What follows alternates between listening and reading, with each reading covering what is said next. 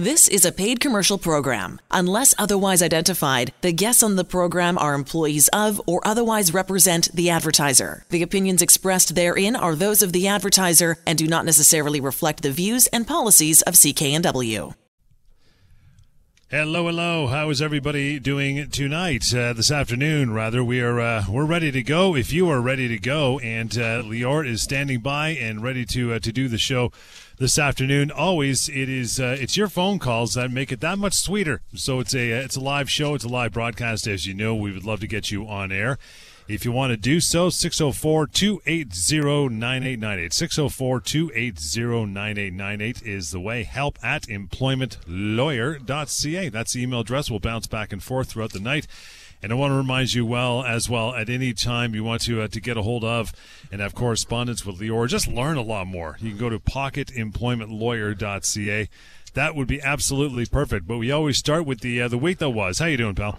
Hey, Johnny, great to be here. Always exciting. Always uh, a good time to talk about mm. employment law and workplace rights.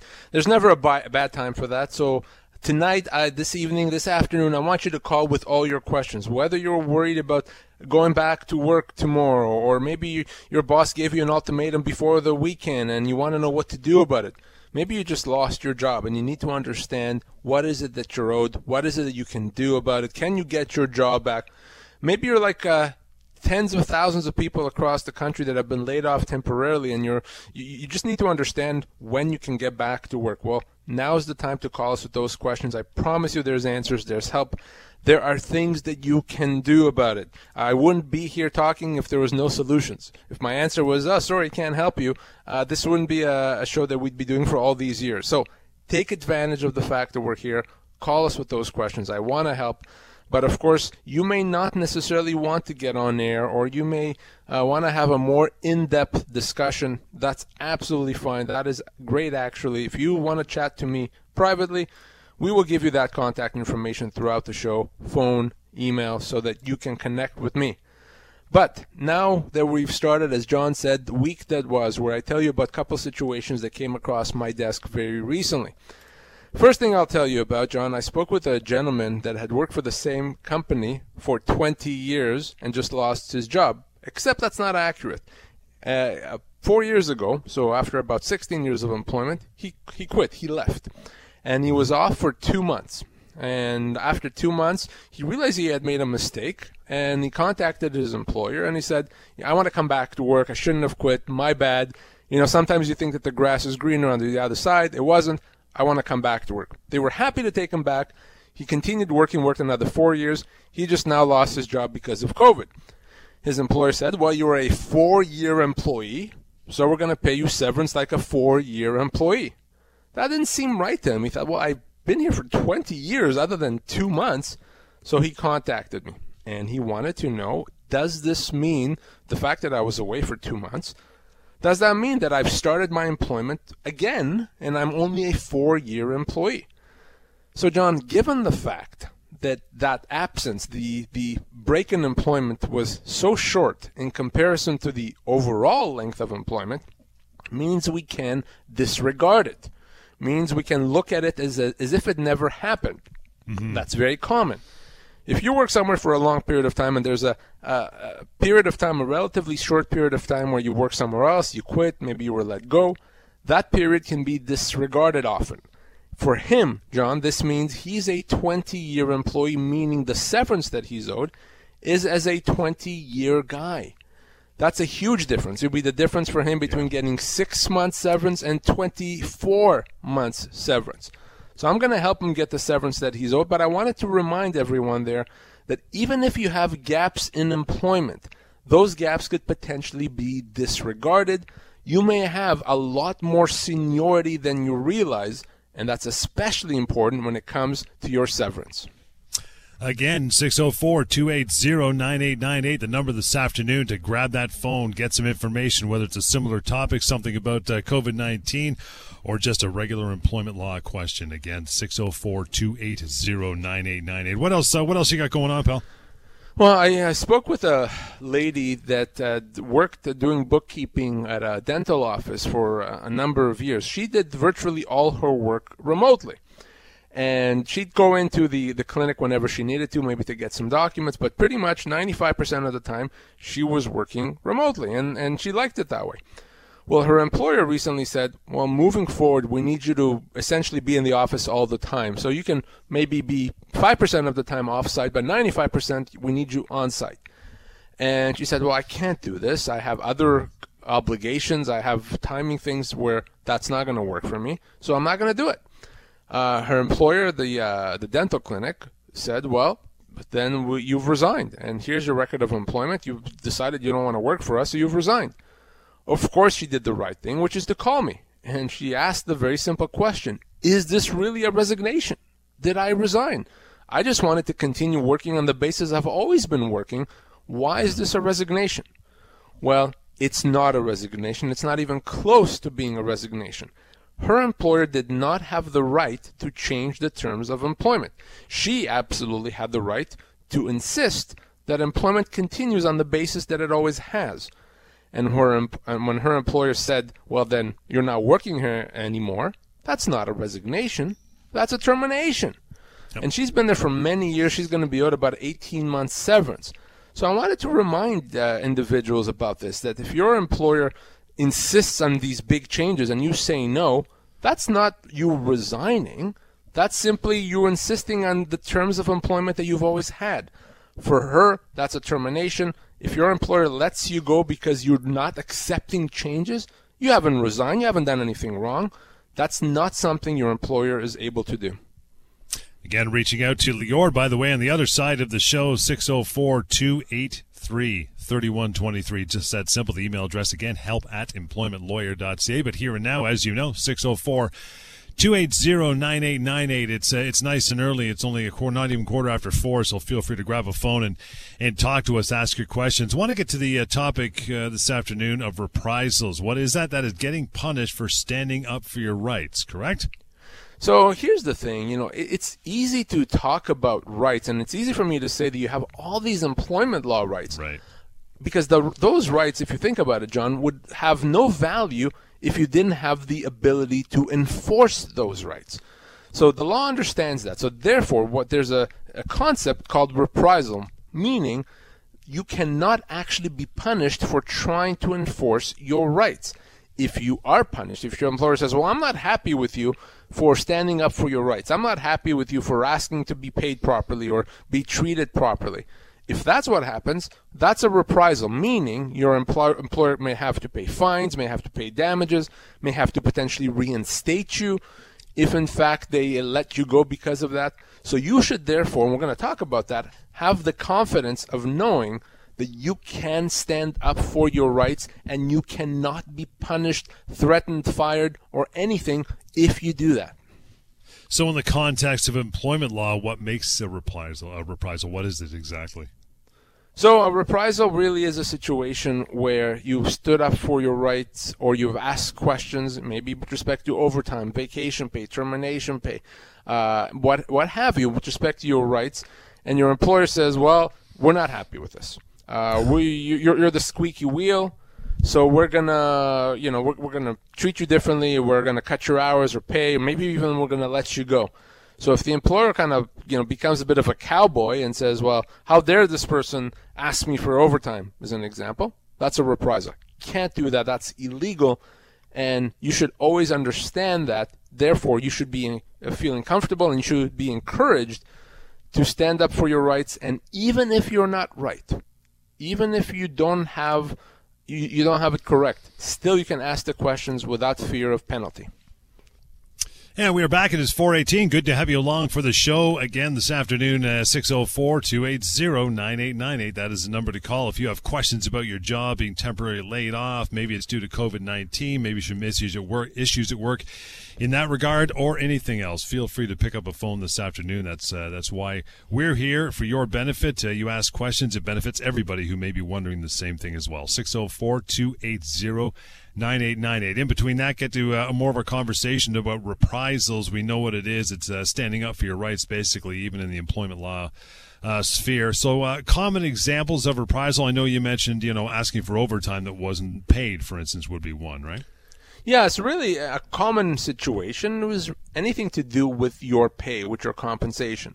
So overtime, vacation pay, holiday pay, uh, anything to do, you know, minimum wage, hours, anything like that. You, oftentimes you may not think that your employer paid you properly. Wait a second. Why is my check only uh, 400 bucks uh, for for this pay period? I worked those extra hours, or uh, you didn't pay me my overtime.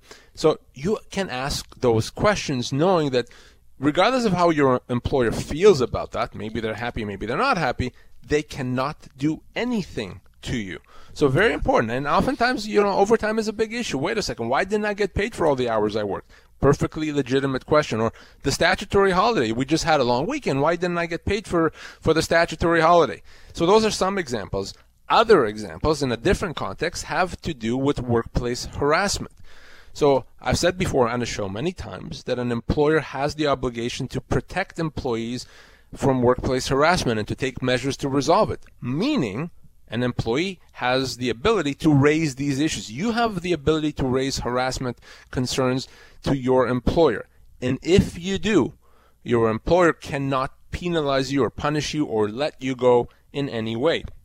If they try to do that, that would be a reprisal. That would be an illegal act, and there could be significant penalties for them to do that. So when it comes to harassment, when it comes to being mistreated, you should have the confidence to know that you can tell your employer about it. You can tell HR. You can demand that they investigate and take measures, knowing that regardless of the outcome, you cannot be punished for doing that. So that's important. All these things, you can demand answers, you can find out information, you can ask that your employer do something without the fear of penalty. Always like to grab our calls. Our top priority again, 604 280 9898. In that regard, we'll get to uh, to Don in Surrey. Hi, Don. How are you? Good afternoon. Oh, good, good. What's up? Oh, I was saying um, my wife had a job, but she only worked there like three days and then she hurt her foot at work, and then they uh, she was off for a day or so, and they told her it looks like you resigned, eh? Okay, and what did she say? Uh, there's not much she could say. She just uh, that was it, I guess, eh? Well, it's not because I think the appropriate response is oh, no, absolutely not. I haven't resigned. I'll be back as soon as uh, I'm, I'm able to to return to work. Is Yeah, there a reason why she didn't do that? She tried to tell them that, but they just that basically just uh, they uh, they were texting back and forth, and they told her it looks like you resigned, eh? Okay. Well, th- th- that's not a resignation, obviously, and and the problem here for the employer is that not only she did, she didn't resign, they've effectively terminated her employment. Is that this could be a human rights violation potentially, depending on the seriousness of the injury. It could also be uh, a violation of, of the laws pertaining to WorkSafe BC. You can't let someone go if they're injured at work. So, so there's a lot of things that this employer may have done wrong here, and whether you're the fact that your wife may have only worked there for three days does not change that. So your wife should contact me. I mean, my concern here is always that it looks like she actually did resign. That's why I would have wanted her to say, "What, what do you mean? It looks like I resigned. I haven't resigned. I'll hopefully see you in a few weeks when I'm better." But Yeah. that said, I, I would want to see those text messages to understand exactly what happened because what you've described to me, Don, is completely illegal. Okay, so I should get her to contact you, eh? Yes, please. Okay, that sounds good.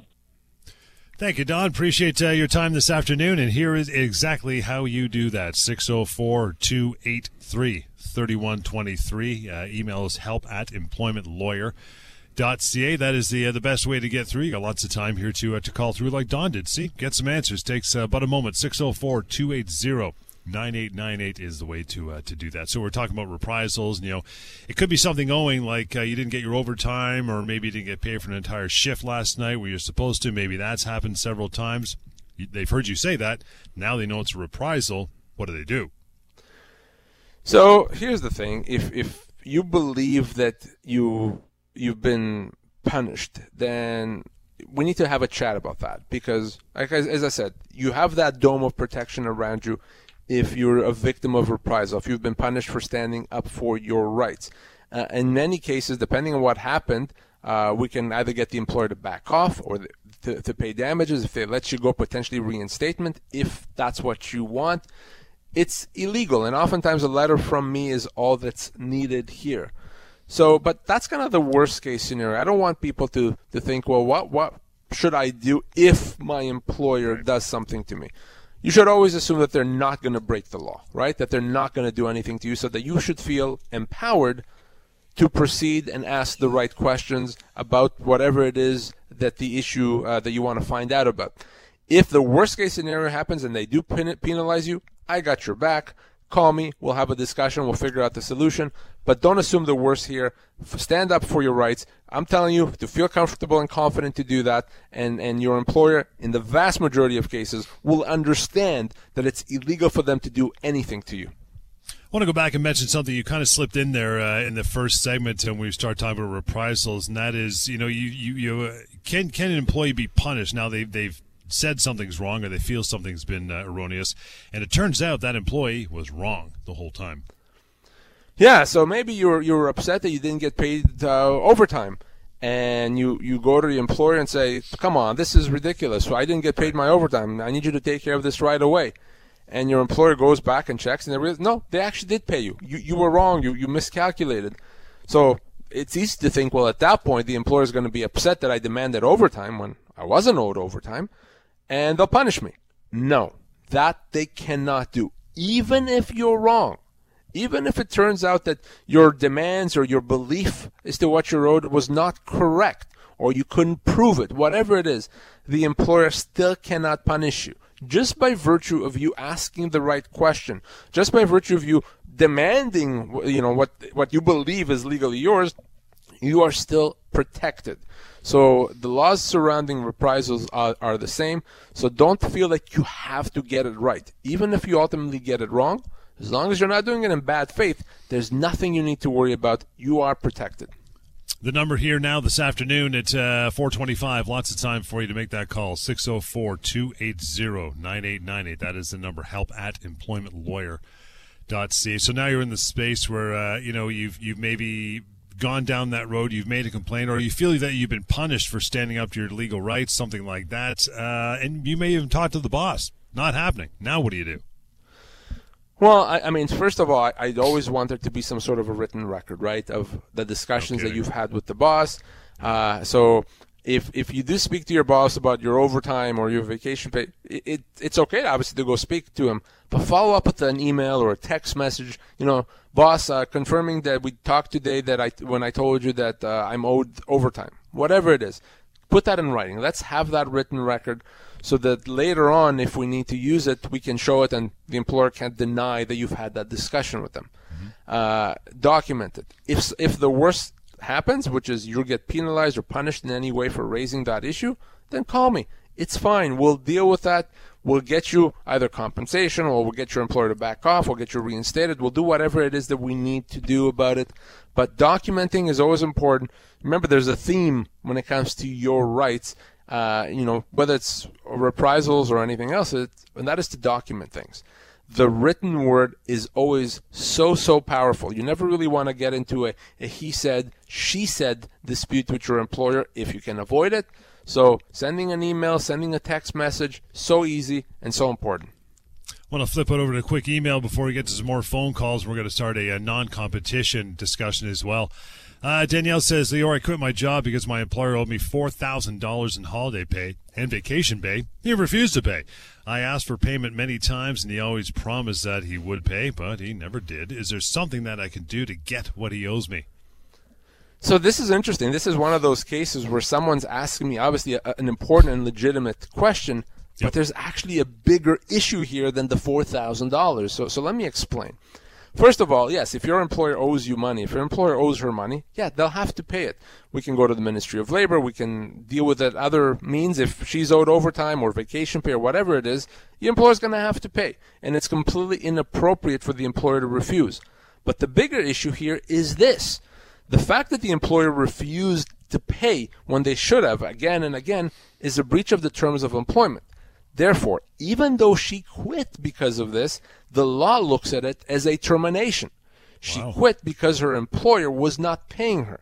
That is not a resignation, that's a termination. That's a constructive dismissal. So not only is she owed the $4,000, she's owed severance. And depending on how many years she's been there, she could easily be owed up to 24 months pay. That could be hundreds of thousands of dollars. So remember, if you're quitting because your employer is not paying you, your employer is not paying you overtime, your vacation pay, they owe you money. If that's why you leave, the law would look at, at that as a termination, and now you're owed your severance as well. Yeah, welcome back. The day is still young. It's uh, 4:33 here on the Employment Law Show. You bet 604-280-9898. That is the way to get your questions answered on air. And Graham, thank you so much for standing by. Good afternoon. How are you? Yeah, not bad. Yeah, excellent. Feels good What's to be talking to you guys on the radio. You know, I think it's yeah. a first time thing, but good man. You know? Love having you here. What's uh, what's your question? Okay, well, I, I've been working for this company but it's not like a real company. It's like a you know like a mom and pop company, okay. looking after a couple of houses and that, and uh, mostly getting paid cash, but a little bit of checks here and there. And uh, uh, Buddy owes me some money, and I ran the property secondhand from. Uh, you know, he pays the rent, but he's not paying the rent now because he figures because I'm fired, right? But he owes me money, so I got to tell the landowners of the property that no, like he's got to pay because he owes me money, right? So, uh, do I? The the amount's not like you know it's not enough to uh, go to small claims court, right? Well, How long have you worked there for, Graham? I've known this guy for like my son's 13 years, so I'm probably 18 years. So you you've worked with him for 18 years? Yeah. Not like consistently, yeah. but like uh, at least you know maybe 20, 40 hours a week here and there when we did a lot of drainage jobs.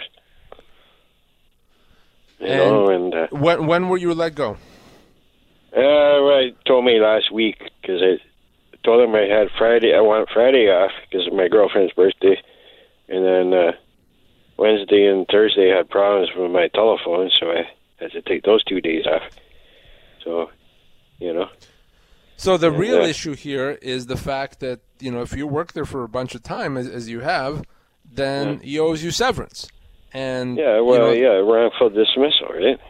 Well, wrongful dismissal exactly is a situation when you're let go without severance. So depending, and he owes you know, me money. Exactly, but you said the the amount of money is small. Severance could yeah, potentially well, be more than bucks, almost a thousand bucks. Right? Well, the severance could be more than a year's pay. It could even be as much as eighteen months' pay. How, what were you earning on average a year? Well, it was cash money, and I was doing jobs for this, and he was giving me jobs here and there, and it was like so, you know, maybe five hundred a week.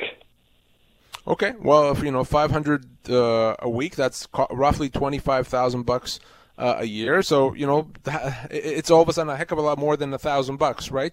So yeah. the good news is that's not going to be difficult to to resolve unless you did something awful. He's got to pay you that severance. So what I want you to do, uh, Graham, is I want you to reach out to me off air. We'll connect and, and I'll help you get that severance. You could, depending again, I want to understand exactly the, the, the job and the length of employment but you could yeah. easily be owed more than a year's pay. Should I write him a letter and tell him what my intentions are, or should I just? No, no. You need. We need to have a chat and let us do our job to make sure that you get what you're owed. Yeah, but he's got a son. He's a chartered accountant. He's a good guy. I work for him sometimes. Do some work on his house, like house maintenance, right? So he might just pay me this, you know, well, listen, if, uh, but we need to first assess how much you're owed because you don't even know what to ask. So let's have yeah, that no. chat so we can assess what you're owed because I, I, still am not clear on the length of employment. And once we do that, yeah, if you want to approach him yourself, sure. But something tells me he's not going to necessarily understand that he owes you potentially a year's pay or even up to 18 months' pay. But uh, let's start with that discussion first. Great. Appreciate the call. Going to let you go, but I'm going to give you the number to reach out to Lior. Please use it and make that phone call. You got to get this straightened out. Uh, 604 283 3123 would be that number 604 283 3123 help at employmentlawyer.ca if you'd rather email that'd be uh, that'd be fine as well and for the remainder of the show as you know it's uh, what 438 you got lots of time 604 280 9898 do like graham make that call and uh, and get some answers. Wanted to flip over to uh, non-competition obligations. We talk about non-competes or non-competition obligations. What, what do we mean exactly? So a non-competition obligation. Let's start with that. Non-competition obligation. A lot of people have heard about it, of course, is a term in an employment agreement that says that if you ever leave your employer, whether it is you quit or they let you go, you cannot go and work for a competitor. Usually that would include for a time period, six months, 12 months, two years, whatever it is, and also a geographical area. So you can't work for a competitor anywhere in BC or anywhere in uh, Canada or in the world. So you would have a time and, and a geographical area. So the problem with a non-compete, of course, is that it can make it very difficult for you to find another job. And, and because of that, that could be a huge, huge problem for you. So let me share a secret here, and many people don't necessarily know this, but for most people, the vast majority of people, a non-compete, a non-competition obligation is not enforceable. Okay? Our courts have said that we don't like terms that prevent you from earning a living. And because of that, our courts have said we're not going to enforce non competition obligations. That's true for most people. Now, for some people, very senior individuals, that could be enforceable. If you're the vice president or the president, you know, what we call fiduciaries, for you that may be. But for 95% of people, that's not enforceable. You are legally allowed to work wherever you want, but keep in mind, that may not be good enough because if your former employer tries to enforce it, that could be a problem. So we don't just ignore and disregard non competition obligations. Yeah, you mentioned disregarding them. So, how often uh, do you, uh, in employment agreements contain these non-compete obligations in writing? Of course. You know, I think they're very common. Certainly these days, uh, employers use them more and more, and uh, so you may have an entry-level position, not necessarily a senior position, and still have a non-compete. Now, that's kind of silly for an employer to do that, but employers often do that. So you may have a situation. Let's say you were working, I don't know, let's say in a bank. Use that in an entry level position in a bank and you sign a non compete, that says that if you were to leave, you can't work for a competitor, which means any other bank. So wait a second. So are you telling me now I have to I can't work for a year in the banking industry? That sounds pretty extreme. Well, it is, which is why our courts have said that we're not going to enforce it. It's not reasonable. We don't want you to have a problem finding another job and a problem supporting your family, but you still have to be be clear as to whether your former employer will try to enforce it, whether they take legal action against you, because that's not a pleasant thing to do, uh, or to or situation to be in. But legally, it's not enforceable. Again, to reach out to 604 280 9898 would be the way. Got a couple minutes before we take uh, one final break here. So let's ask the most important question Are non competition obligations actually enforceable? What kind of weight do they have? They don't have any weight uh, for most right. people. But the real issue here is this: it doesn't really matter if it's enforceable. What matters is will your former employer try to enforce it? And here's what I mean by that. Uh, your former employer may say, well, wait a second, I'm upset that John works for a competitor, so I'm going to sue him. And that could be a very miserable experience. Now, you will win that lawsuit, right? Because it's not enforceable but it could still cost you a lot of money. It could still be a, a, a significant uh, heartache for you, and it could be very difficult to deal with. So you may say, well, wait a second, why would my old employer sue me for something that's not enforceable? Well, they may sue you to send a message to the other employees. They may sue you because they want to send a message to those employees that, hey, this is what happens if you leave and go work for another competitor. So the best advice I can give you is you can't just disregard it. You have to have a discussion with your employer and, and see if they're okay with you working for a competitor. If you disregard it, even though strictly speaking you're allowed to, you may find yourself in a legal dispute that you don't want to be in. And welcome back to the show. Still have some time. It is uh, 445, so there you go, 604-280-9898. want to remind you as well, anytime the show is not on air, and something piques your interest about employment laws, oh, Lior's not on air right now. That's okay. You can go to pocketemploymentlawyer.ca. It's free, it's anonymous, everything you would need to know, even before a phone call is there. Pocketemploymentlawyer.ca. You want to find out how much severance you would be owed or are owed if you're let go? No problem. Severance, uh, severance pay calculator is wrapped up into that website as well. So you can check it out. So you got to tell me there's got to be uh, circumstances when a non compete is actually enforceable, no? So it may be enforceable for very senior individuals where if they work for a competitor, it could be very problematic for their former employers. So your VPs, your uh, directors of finance, your presidents, those individuals, uh, the law says, well, wait a second. If you signed a non-compete, we're going to hold you to it because we think that your former employer will suffer if you decide to go to and work for a competitor. So in those situations, yeah, it could be enforceable. If you're someone that you have such a very unique and special role that if you were to go work for a competitor, it's gonna it's gonna really hurt your former employer. Yes, it's likely, or more likely, I should say, that the non-compete would be enforceable. But those individuals are in the absolute minority. For most people, the non-compete is not enforceable. The vast majority of us can work for somewhere else even if we sign a non-compete for for a year or two years, even if we did that, we can still work somewhere else, understanding, of course, that our former employer may not like us and may decide to take legal action against us anyway, just to make a point. But again, legally, we're able to do it.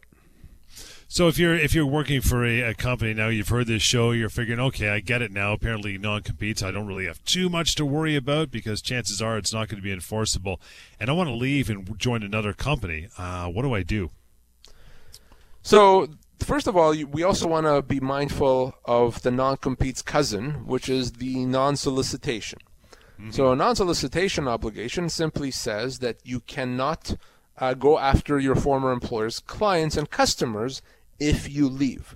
So, unlike a non compete, a non solicitation is enforceable. So, if you sign a non solicitation, in most cases, yes, you're not going to be able to solicit, to go to former customers and say, hey, guess what? I now work over here and I want your business. If you do that and you signed a non solicitation, you'd be in breach of it, and that would be an illegal thing to do. So right off the bat, be mindful. Did I sign a non-solicitation? If you did and you go work somewhere else, you have to be careful. Don't solicit business. It's okay to accept business if the customer comes to you, but you shouldn't be knocking on the customer's door. Now, with respect to a non-compete, if you did sign one, even though it may not be enforceable, have a discussion with your former employer. Okay? Speak to them about it. Tell them, listen, I'm not going to go after your customers. I'm not going to reveal your confidential information, but I want to work there without you giving me a hard time.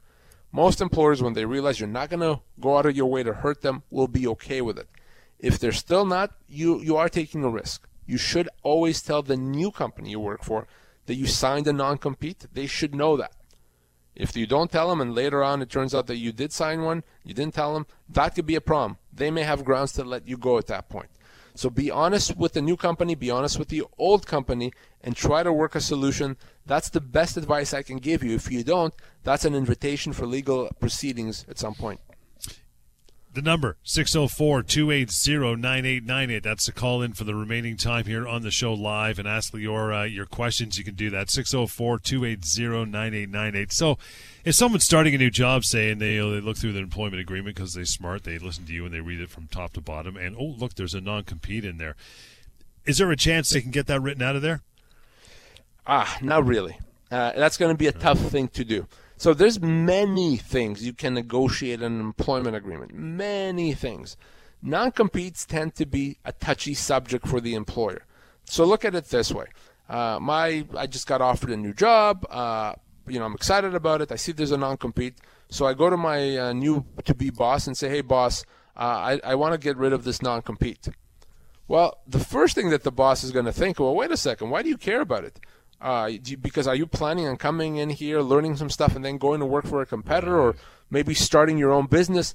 The moment you raise that as an issue, it's going to be it's going to cause some some concern. It's going to uh, you know raise some flags, red flags with your uh, employer. So I'm not keen on it.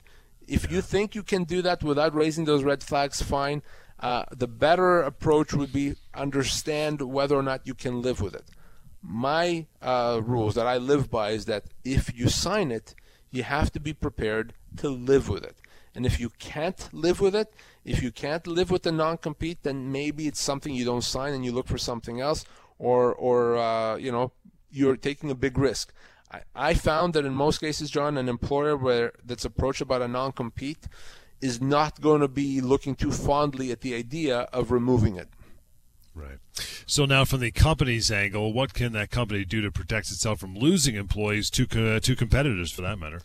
So I think the best thing companies can do is use very strong non-solicitation and confidentiality obligations.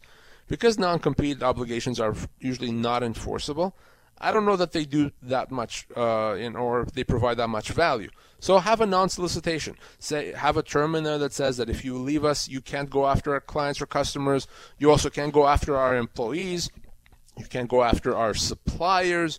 Have that term in there. Okay, very important to do that. Also have a strong term with respect to confidentiality a term that says that if you ever leave us, you can't reveal anything that you've learned here. You can't reveal any confidential information, anything that's not in the public domain. You gotta keep uh, confidential forever and ever. So use those. Now, if you are hiring a senior individual, then absolutely use a non-compete. But even with that, you can't overreach. If you have someone sign a non-compete that says you can't work anywhere uh, that's competitive in North America for two years, that's never going to be enforceable. That's overreaching. So be reasonable for six months. You know, within you know uh, the uh, the city or within the province tops. So the more reasonable you are with a non-compete, the more likely it is to ultimately be enforceable. But every employer should have a non-solicit. Every employer should have a confidentiality obligation. Uh, and for employers, those are absolute key, John. Get to some emails here in our uh, remaining few minutes. Uh, we're still going. Natalie's up next. Says, "Hey, Lior, I've been on a disability leave for six months. My employer is putting pressure on me to return to work, and that they can't keep my job any longer. I'm afraid that if I don't return, I won't have a job to go to. Do you have any advice for me?" I do, and the advice is don't worry about it. Not now, at least. What I mean by that is when you're off on a disability leave, Natalie, you're the, the, what you need to do is you need to do whatever you can to get better and healthy so that you're in a position to return back to work. Your employer's ability to take you back can only be determined at the time you're ready to come back to work, not before. They're allowed to run their business in the meantime, but they also have the legal obligation when you're ready to come back to work to try to take you back, to make all efforts to bring you back. They can't say, well, too bad, it's been too long. No, they cannot do that. If there is the possibility of taking you back, they have to do it. Only if they've tried to take you back and it's impossible are they allowed to let you go with severance. But do not worry about that right now, and certainly do not do anything contrary to your doctor's orders. If your doctor says you need to be off, make sure your employer knows that. Make sure you provide your employer with that doctor's note, and they can't do anything to you and when you're ready to come back to work, if they don't take you back or they don't try or they don't want to, call me at that point. But let's only worry about that at the time you're ready to come back. Melissa's uh, written an email here. It's one of our favorite topics. She says, I just found out that my, the chiropractor I work for is about to retire and close his practice in six months. I asked about severance, and he had no idea what I was talking about. I've worked for him as a receptionist for 16 years. Am I owed anything? Well, gee, yeah, absolutely, and and I'm also not surprised that to get an email like that because I often see that uh, in, in doctors' offices. And listen, I, I have good friends that are doctors and chiropractors and dentists and name you name it, but that doesn't mean that they're necessarily good when under, when it comes to understanding employment law. So let's be clear here. Uh, she is owed severance. She, after 16 years, she could potentially be owed 18 months of severance. Now, if she received six months' notice that she's out of a job because uh, the doctor is retiring, that six months does count towards her severance. Meaning, instead of 18 months, she, she's going to be owed 18 minus six months for a total of 12 months. So sure. absolutely, she is owed severance at the end once her employment is actually terminated. So same with you. You know, I, I'm going to pick on doctors here just because this happens often if your doctor lets you go, or your doctor you work for, or uh, they they're retiring, they're closing shop. remember, yes, you are owed severance. And by the way, to find out how much severance you're owed, whether you work for a one person or you work for a major company with thousands and thousands of employees, easy. You just go to pocketemploymentlawyer.ca. Again, pocketemploymentlawyer.ca. You'll see, you'll see our handy severance calculator tool there. You can find out in seconds for free and anonymously what is it that you're owed. First place you go to if you lost your job, if you find out that you're about to lose your job, pocketemploymentlawyer.ca. We got a slide in about a minute, but uh, quite often what happens at those places is another doctor, because the real estate's so prime, they come in and open up the practice and say, "Hey, you're a darn good receptionist. You've been here forever. You want a job?" Does she have to take it? She doesn't have to take it, but if she doesn't take it, unless she has a good reason, she's not going to be owed her full severance, only part of her severance. If she's not offered a job, she's owed severance. Keep in mind, though, if she does take a job with the new doctor that comes in, they inherit her service, meaning later on, if they let her go, now she gets full severance based on her total years of service. So you don't lose your service just because you started working with the buyer of the practice. Excellent stuff again tonight. If uh, anything confused you, if you want to ask a question now that we're done, no problem. There's a couple different ways you could do that. 604 283 3123 to reach out to Lior and his team. The email address we always use, you just heard it, help at employmentlawyer.ca. And as we just mentioned, the one place, the first place you go is pocketemploymentlawyer.ca. We'll catch you next time. Employment Law Show on CKNW. The proceeding was a paid commercial program. Unless otherwise identified, the guests on the program are employees of or otherwise represent the advertiser. The opinions expressed therein are those of the advertiser and do not necessarily reflect the views and policies of CKNW.